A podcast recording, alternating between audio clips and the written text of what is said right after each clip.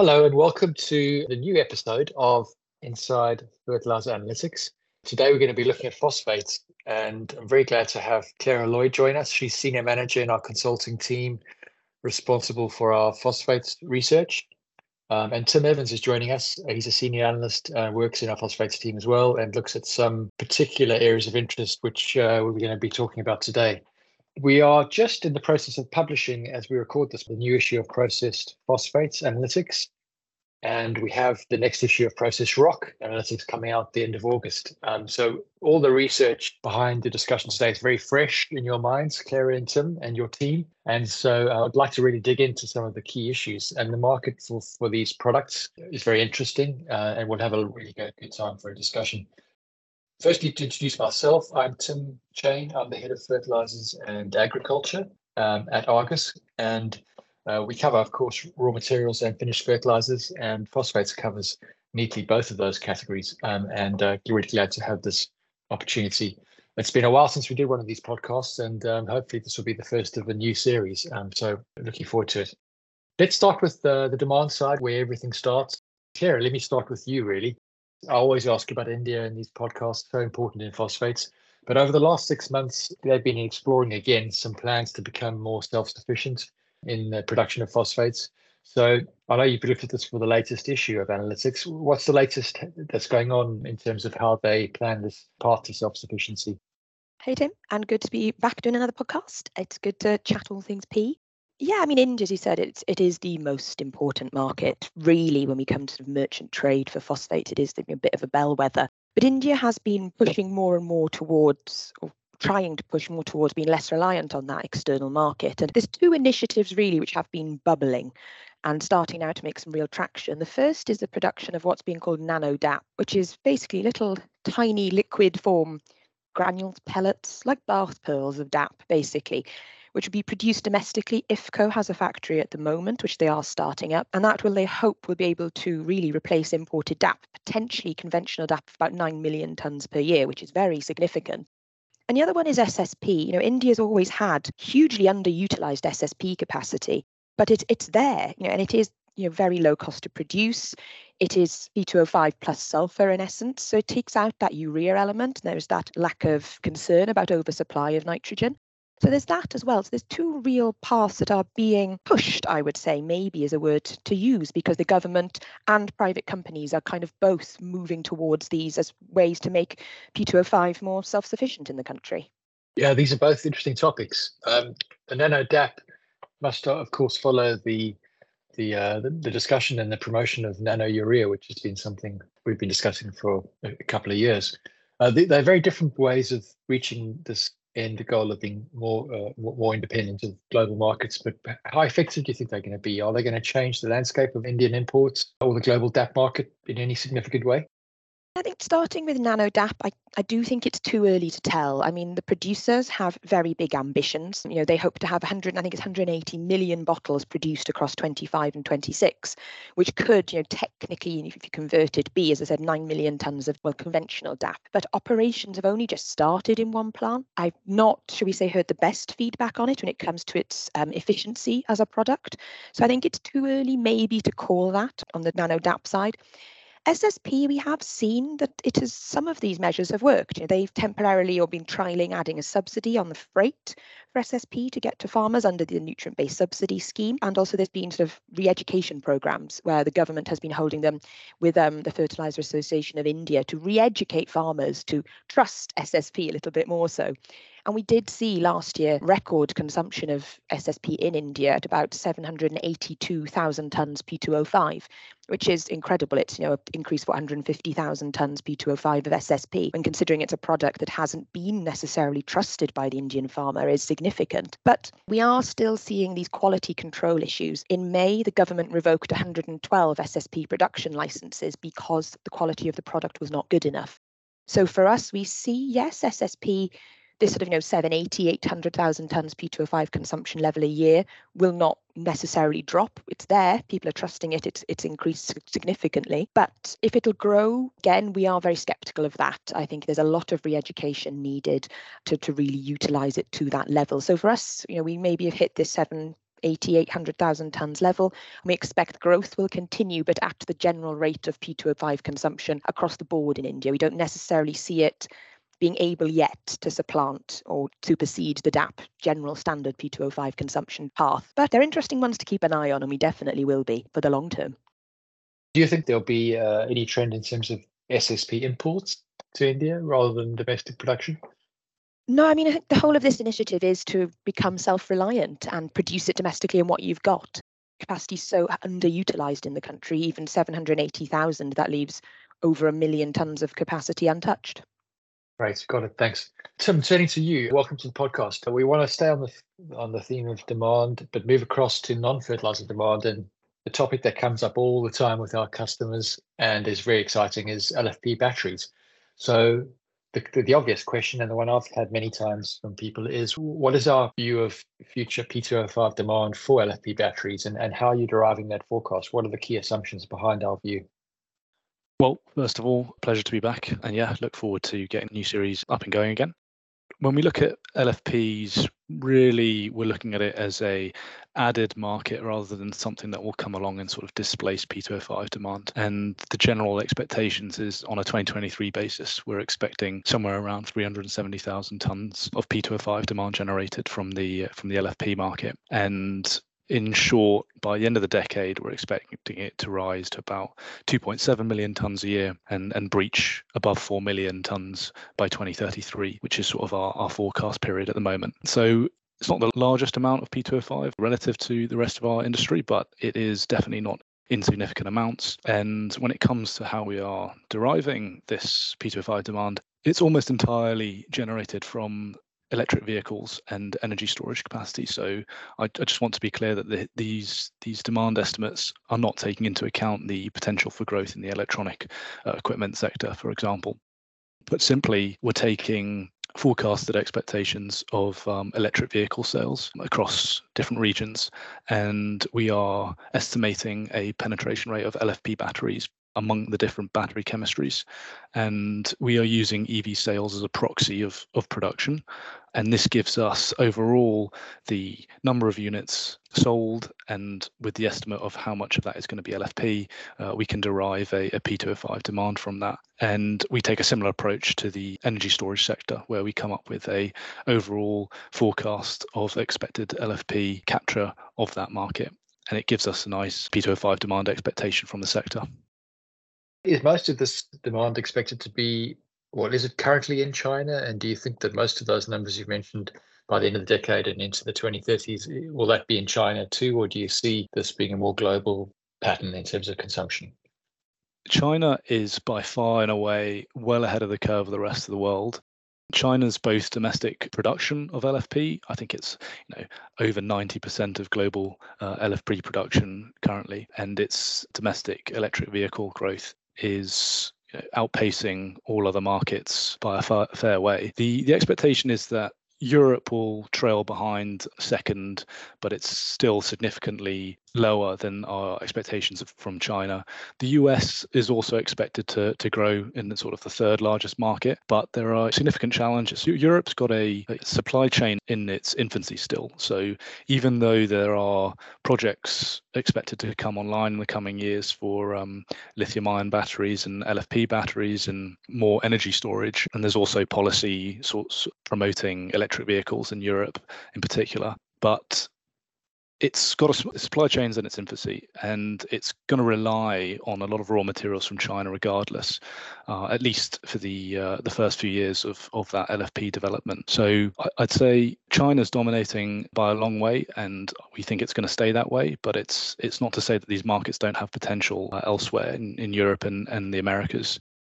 America has a bit more of a, let's say, cultural hurdle to achieve petrol cars and, and diesel cars uh, and, and the vast distances make it slightly more difficult to implement and, and the way that their politics is orientated with the uh, states separated everywhere. So it's a little harder to implement sort of a concentrated unilateral policy, whereas in Europe it's, it's much more easy. Yeah, there's much more ambitious plans in Europe to electrify. I guess that links into the demand for the batteries. How much of mm-hmm. the of the phosphate market would LFP demand represent? I suppose the real question is how will this LFP demand affect more general P2O5 pricing, do we think?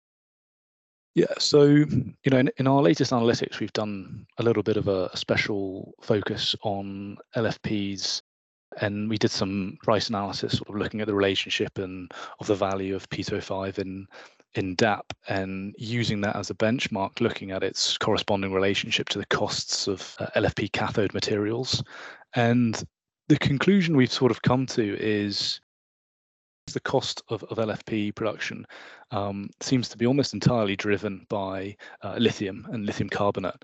We tried to look at the incremental rise in phosphate prices as its production cost rose, and we found that because such small amounts of P2O5 get used per kilowatt hour production, it has quite a small impact on on the production costs of the LFP producers but it doesn't mean that the P2O5 isn't price sensitive. You know, when we looked at it on a P2O5 level in, for example, phosphoric acid um, or, or, DAP, it, it does seem relatively price sensitive. So what we're seeing is a sort of skewed risk towards fertilizer producers where the added demand from LFP, and because it's such a small incremental cost on their overall uh, cathode materials, they may be more willing to pay a premium price for, for the phosphate, which may have uh, an impact upstream and, and, to, and to across sectors. But we're also thinking that given it's such a small market, we have to take into account, you know, the expected demand levels are some five to eight percent of the overall P2O5 market. So it, it's really not picking up and although it's not insignificant it's not some majority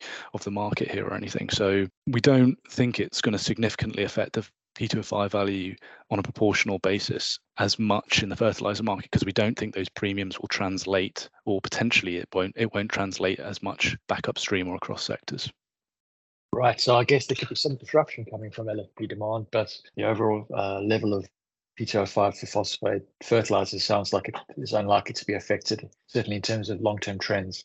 What about the interest that LFPs is generating for investments in, you know, from investors? Particularly purified phosphoric acid. Do you think there's going to be uh, an impact on where investments are made? Will this redirect interest away from traditional phosphate markets? And is that going to affect fertilizers in that fashion through rediverting supply developments?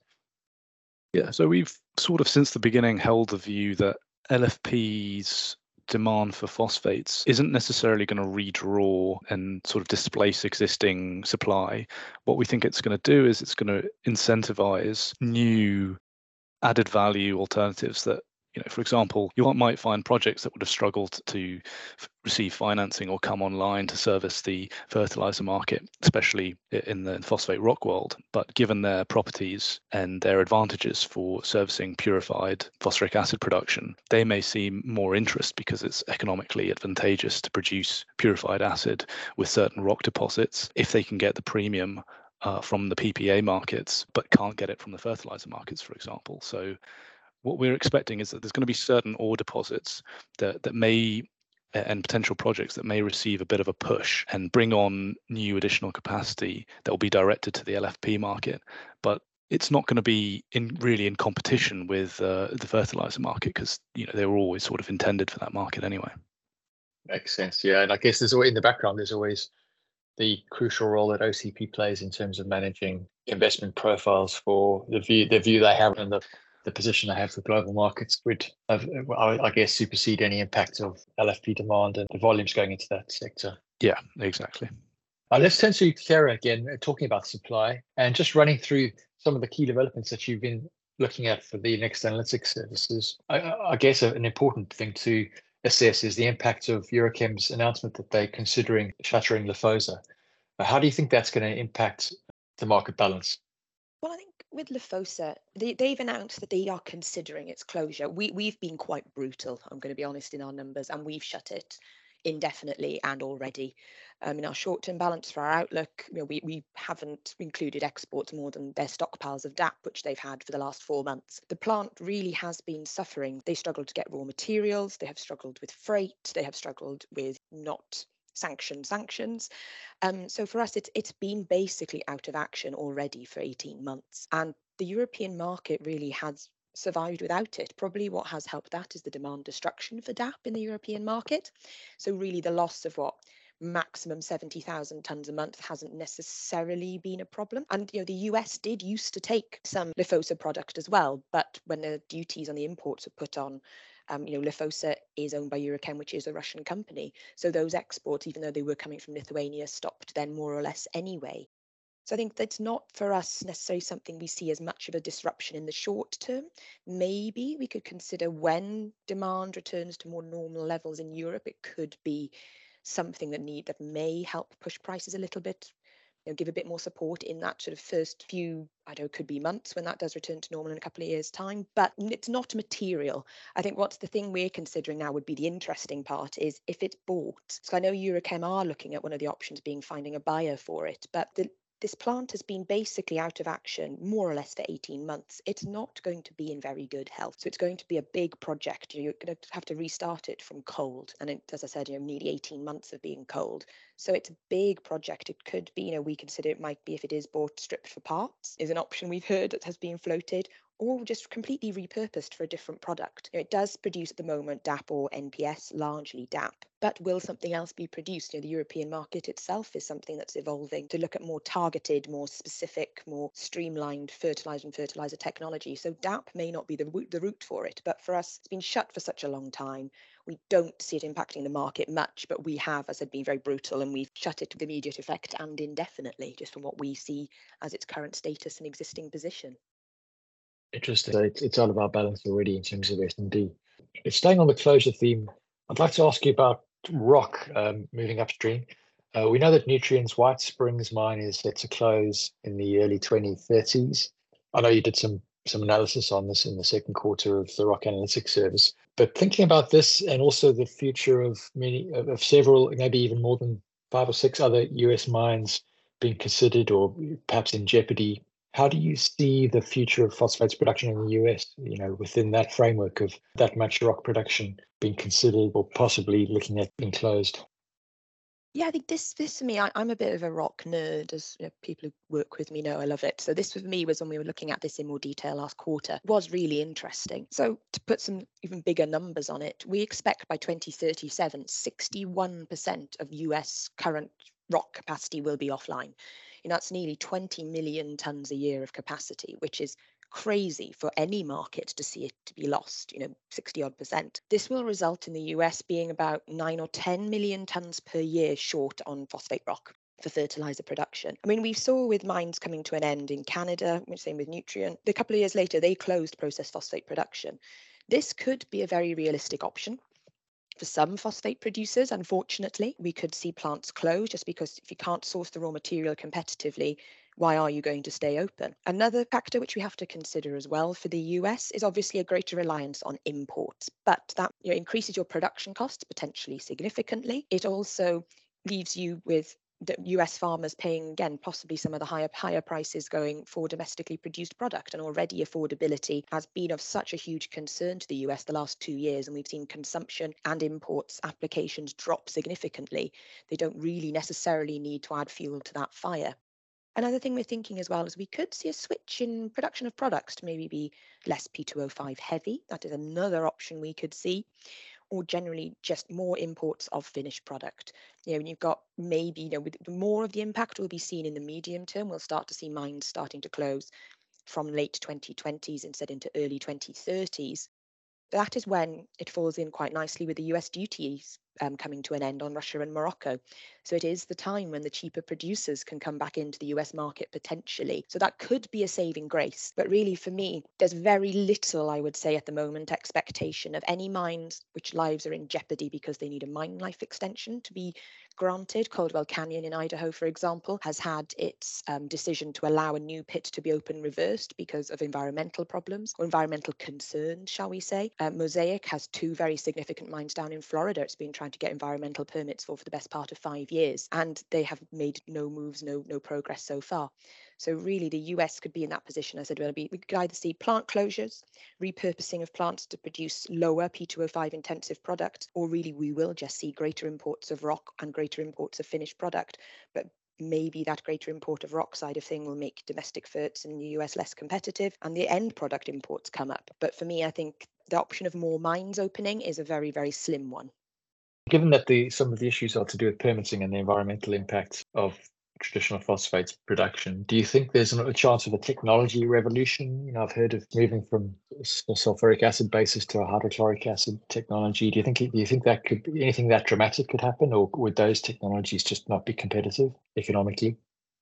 Well, funny you should ask that. There is one mine which started production, well, mine, I call it mine in inverted commas, which started production earlier this year in Bone Valley in Florida from a company called Mineral Development. This is processing, it's using secondary recovery, so it's processing tailings from a mine which I believe stopped mining I want to say a best part about 30, 35 years ago. So the tailings ponds are a huge environmental concern, mainly in Florida, which is why Mosaic in particular are struggling to have new permits because people don't want the tailings ponds. We saw one, I think it was last year, that burst underground contamination and water contamination. But this secondary recovery, they're pulling out 1.2 million tonnes a year of rock just from a tailings pond. This is not only producing rock, it's clearing up sort of the mess left by rock historical rock mining. So if that technology can become even better and be more widely adopted, that could be a savior. We're helping the environment and you're getting rock into the bargain as well. So that for me, I think on the, the rock side is something that could, if utilized and developed further, be one thing that could help the US. But said only well, one company are doing it at the moment. But uh, yeah, could be options. Yeah, well, waste recycling would obviously be very popular environmentally, and uh, if it's economic, it could have good prospects. Talking about supply and thinking more about the investment side and expansion side, the uh, I guess some of the biggest news or the biggest prospects for new investments are in North Africa. So, talk us through what's coming up, uh, what you see on the horizon for new capacity in that region. I'm going to leave the big guys till last, and it's OCP. You know, obviously, the ones you can't not talk about. But there's two other, I would say, countries who've got some interesting things going on.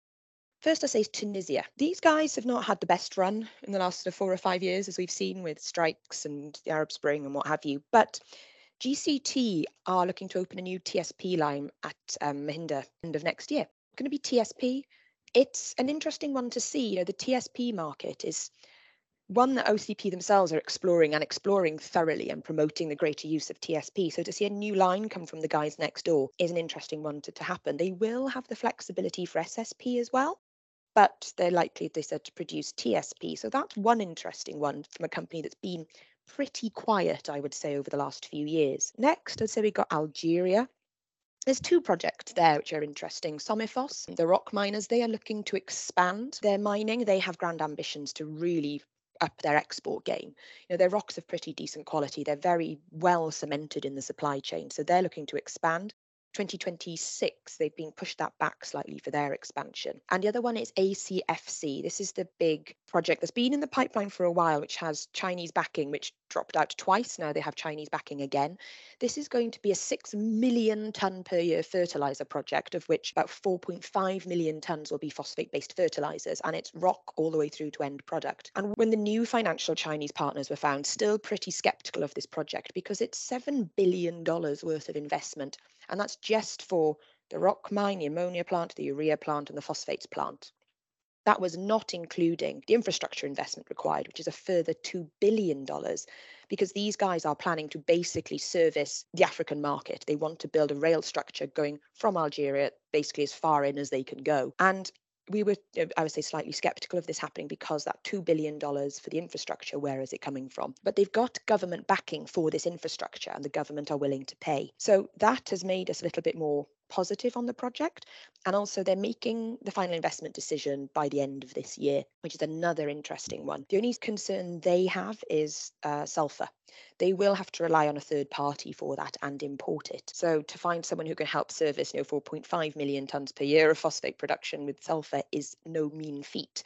So that's one hurdle now that is left, seen as the financing and that $2 billion of infrastructure is there but it has the potential to change a bit of the face of African phosphate supply. And because the partner's Chinese, there will be a certain percent that's exported as well. So it could really put Algeria on the map for finished fertilizers and not just rock on the phosphate side. So that one for me is pretty interesting to definitely watch what could be quite rapid developments from the start of next year. But OCP, everyone's favourite. Dual Phosphate Hub, we've had four units, and then we have been, well, I've been waiting since 2018 for unit number five to come online, and it's here and it's ramping up. They say two more will come this year, six and seven, which we think could be possible. We hold them in our firm forecast at the moment. Eight, nine, and 10 are now the question. They are pretty committed, OCP, we understand, to having 22 million tonnes per year of phosphate granulation capacity by 2027, which would mean those three units would ramp up 25 to 27. We do still have them in our firm forecast, but we're expecting their startup to be fluid, and we are maybe expecting we'll have to push them back. Again, you know, we are also hearing OCP is skewing them towards TSP production. Export numbers for TSP are not necessarily backing that skew at the moment, but again, you know, farmers can be re-educated, consumers can be re-educated. So this is something, again, we're closely monitoring. The other interesting one I would say is Mzinda. So OCP have this project that they announced very quietly in their annual results for last year.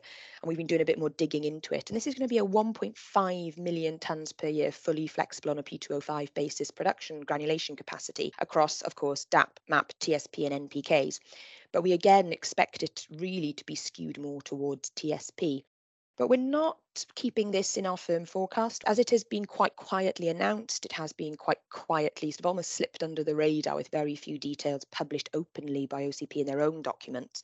We are, you know, hesitant to put this in our firm forecast. And the timeline again is very flexible. You know, there's a possibility of 2026, but we are expecting delays. And rock the same. Originally, they were going to go up to 66 million tonnes a year of rock capacity. Now they're going to 77. And they have a new field, which has always been there ready to roll, but they are looking to develop that to come online by 2027 with 7 million tonnes per year capacity. So we're keeping that out of our firm forecast now as well, because again, we don't see where necessarily that rock will pretty much go. There's a lot of rock projects, not just OCP coming online in the near term.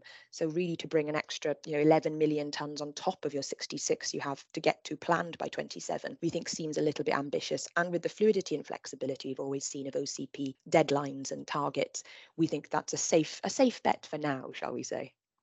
Yeah, absolutely. I, like you say, I'd imagine we'll see OCP being flexible on how they manage the supply increases in line with what they think market requirements would be. Um, lots of capacity coming on though, so uh, good to hear the latest updates, and and we'll keep tracking those developments. I'm sure. Uh, Tim, turning back to you, I'd like to have just a, a quick discussion about policy and especially duties, countervailing duties.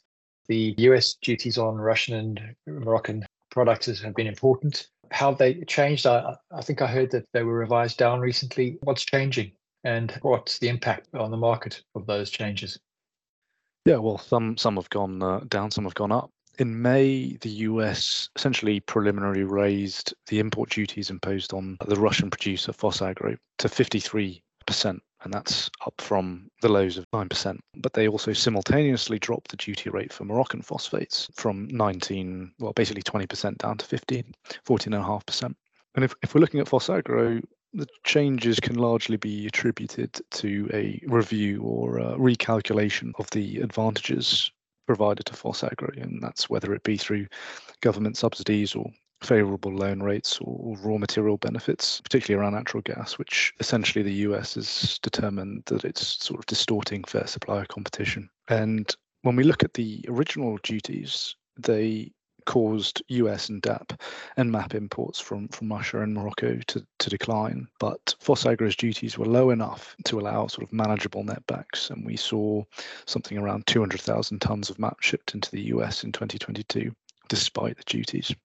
So this revision brings PhosAgro's duty rate in line with the other producers. And if they are finalised, we're essentially expecting all business to halt. So on the Russian side, what does it do? Well, it sort of roughly puts 100 to 200,000 tons of Russian MAP supply and jeopardizes it for US uh, supply. The changes to Morocco, the duty reduction is largely driven by a lower calculated raw material benefit for OCP after the company um, filed an appeal for a review. And you know, we, we may see some more opportunistic shipments to the US, especially if there's a sort of sufficient premium in the US over other markets. But we don't really expect it will reintroduce significant trading levels between the US and Morocco. The lack of trade that we've seen between them since the duties appears to be driven by strategy rather than economic viability. So even with the slight reduction in duties, OCP may not be incentivized to return supply to the US at the levels we've seen. So ultimately, the duties uh, revision leaves the US with somewhat reduced sourcing options. And because the US has a tendency to sort of carry minimal stocks from season to season, I, I, guess it leaves the US slightly more exposed on the supply side and, and more exposed to some price volatility, uh, especially if there's some, some buying during a narrow window. I think the main takeaways are if the duties are finalised, we're going to see no more Russian tons, and it's unlikely to really pick up Moroccan levels. So I think the increased share we've seen from Saudis, the Jordanians, and you know, a plethora of smaller contributors have picked up and, and will likely stay that way for the duration of the duties, which is until I think 2026. So I think overall it's definitely going to have some some sort of impact, particularly around trade routes, but we, we don't think it's posing a uh, significant risk to, to US supply. It's just going to create a slightly shifted and more diversified trading flows and, and potentially create some volatility during uh, more narrow buying windows, let's say. Really interesting how the those those duties have changed trade flows and the pattern of where product is moving. Uh, you mentioned volatility, so let's finish this discussion about the future view of prices. And uh, perhaps looking at firstly at the short term, the markets have been bearish recently, but MAP has been a little bit more firm. How do you see the DAP MAP market looking for the rest of 2023? Where to start? I'll, I'll split this into really east and, and west of Suez markets. Phosphate prices globally, both east and west of Suez, are, are generally expected to decline across the rest of this year, despite some periods of stability or, or even support that we are seeing recently. I think conditions in Europe and US uh, are expected to be more sensitive to market balance evolutions, which we'll get into. But but in general, if we look at east of Suez first, I think you know, DAP prices are largely being driven by India at the moment, and they, and they actually have been for, for, for a while now. What we're seeing is delayed demand emerging from alternative major consumers and importers, which has really concentrated a lot of the demand to, to India as the only major outlet for DAP suppliers. And it's creating asymmetric imbalance between price pricing power for or negotiations for Indian buyers. And Indian buyers have basically continuously held or maintained significant imports of DAP uh, across the year, even in, during unseasonal periods. And, and, what it's done is it's allowed them to build up significant healthy stock levels. And the government subsidies uh, for DAP uh, have been held at a sufficient level, which has basically allowed them to retain healthy margins on both a production level, importer level. Doesn't even matter which way you're, you're producing, whether it's imported rock or phos acid. And what this really done is it's basically distorted the incentive for choosing a particular route and made all routes of procuring DAP uh, rewarding. So we're seeing very strong imports as they build their stock levels, and it's giving the Indians as the only major outlet of DAP a lot of power to push prices lower. We've seen China come back as well with uh, a bit of a vengeance on exports to India, particularly in the last quarter. And because of how much availability there is, the Indians can be slightly more selective and and push prices lower. So we see little opportunity for that to, to, to change going forward. You know, they've essentially covered their demand for Rabi, uh, and we're expecting you know deliveries to to keep going. But you know they're going to want to push for lower prices with Pakistan's demand ha- hasn't yet emerged. Bangladesh's tender has seen some some delays and, and complications, and there's not many uh, traders who seem too interested in, get, in getting involved. So the overall private tender from Bangladesh came out a lot lower than what suppliers were hoping for. So reduced alternative options is kind of driving downward prices uh, on the DAP side, and we've just got continuous outlets that really are, need to find somewhere to put their product. And then Europe, uh, we are expecting demand uh, across Europe to, to come back, and this will provide some some level of price support on the on the higher end of FOB prices. We think this will create a bit of a divergence, a bit more of a spread between uh, the low and high end of, let's say, Moroccan FOB, for example. The idea being that Europe's going to come back, which will help support some prices, but the overall price momentum is still down. And then if we look to Western markets and in the US and, and Brazil, Brazil's imported again strongly throughout the year. They've got healthy stock levels that are now moving through the systems. And it's difficult to see how Russians, Moroccos, and Saudis all vying for the remaining tons in the last push to Safra outside of temporary price support, which we're seeing now, we think that that will dissipate fairly quickly once September comes and application begins, and we think prices will begin to drop as, as demand tapers off.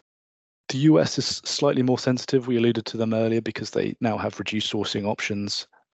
They have little carryover, so they're potentially more exposed to some some price volatility. But we think this time round compared to last season, which saw a spike in prices during the narrow buying window, we've got slightly different conditions in the US, both for MAP and DAP. We're going to see buying over a more consistent period. We believe affordability's now reached a point where it doesn't really reward buyers as much by waiting for lower prices. So we think we'll see that that more consistent buying, which will then reduce the potential for sort of a, a narrow buying window, which would alternatively offer some price support. So I think the main takeaway here is prices are probably going to decline. Uh, well, we we see prices declining further across the year, but we see the increments in which they're going to decline as being slightly reduced. You know, we're seeing some more stability on the raw material side of things, and we're seeing some general resilience emerge out of some suppliers, and with China then returning to service the domestic markets later in the year, we expect suppliers will, will have the ability to be slightly more uh,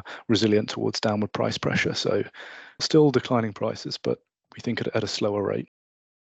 Thanks for that uh, review of the regional differences of pricing, but it does sound like continued bearishness to the rest of the year. Claira, how do you see things moving beyond the end of the year into uh, 24 and, and in the medium term? Is there a trend towards some more bullish prices, or is the market likely to remain depressed in that time frame? I'll be as speedy as I can because I know we've said a lot. There is still, I would say, woe for producers to come next year. And we are looking at prices still declining on an average into, into 2024. You know, we're going to get back on an average, if you're thinking of Morocco DAP FOB basis, into the 400s, the very, very low 400s once again. But after that, we do figure until about 25, 26, a period of relative stability. I mean, part of this is fed by some of the stability in the raw materials markets, but also we are going to see the market finally hit a point where consumption has recovered. We're seeing affordability will have improved substantially. You know, from when we were seeing $1,000 DAP last year down into the 400s. People will need to buy, but that buying, that ability to pick up the product you need will not result in the 24, 25, 26 period in prices increasing just because there's still plenty of capacity coming online. You know, I mentioned the OCP's capacity. That wasn't even mentioning the Saudi capacity we've got coming. We've got the Tunisians coming. You know, we've got the Kazakhs are still ramping up with their product. The Uzbeks are now making noises and they're bringing, you know, a couple of million tons of capacity online as well for MAP. So yes, demand is improving, but supply is picking up as well again. So it'll be that period of almost balance, shall we say, where prices hold pretty steady, you know, to that 23, 24, 25, 26. So beyond 24, there is that respite from continuously falling prices. But 2027 onwards is when we see that revert to firming, and it will be great joy for those producers out there. And again, that's partly led by firming raw materials. It's led by the fact that the new capacity really doesn't come online. You know, much beyond 2027, any firm projects we see in this current business cycle. And also, when we go a bit further beyond that, we're seeing also the rock element of it becoming something to be a concern, particularly in relevance to the US, we mentioned earlier, potentially losing in the early 2030s Israel as a supplier as well. So there is a lot of moving pieces, not just on the are we having new capacity, is consumption improving? It is turning into that period of raw materials now being a certain driver of prices going upwards as well. So soft again next year, a bit of a respite, a bit of a time of stability, a bit of a reset on the market, and then medium term view 27, 28 onwards, we'll be back into that reversion to that firming trend in the end. Thank you. So really the theme is supply driven pricing. Raw material costs are a key issue. Good to know that the, the pattern you see in terms of pricing going out for the next five years. I would love to have asked you more about China. Uh, we haven't had much time to speak about China on the supply side and demand and also even Brazil. I think we'll have to wait for the next podcast to tackle some of those topics. I'd like to just close off by saying to everyone listening, thank you for taking the time. From Claira, Lloyd, and from Tim Evans and from myself, we appreciate your interest.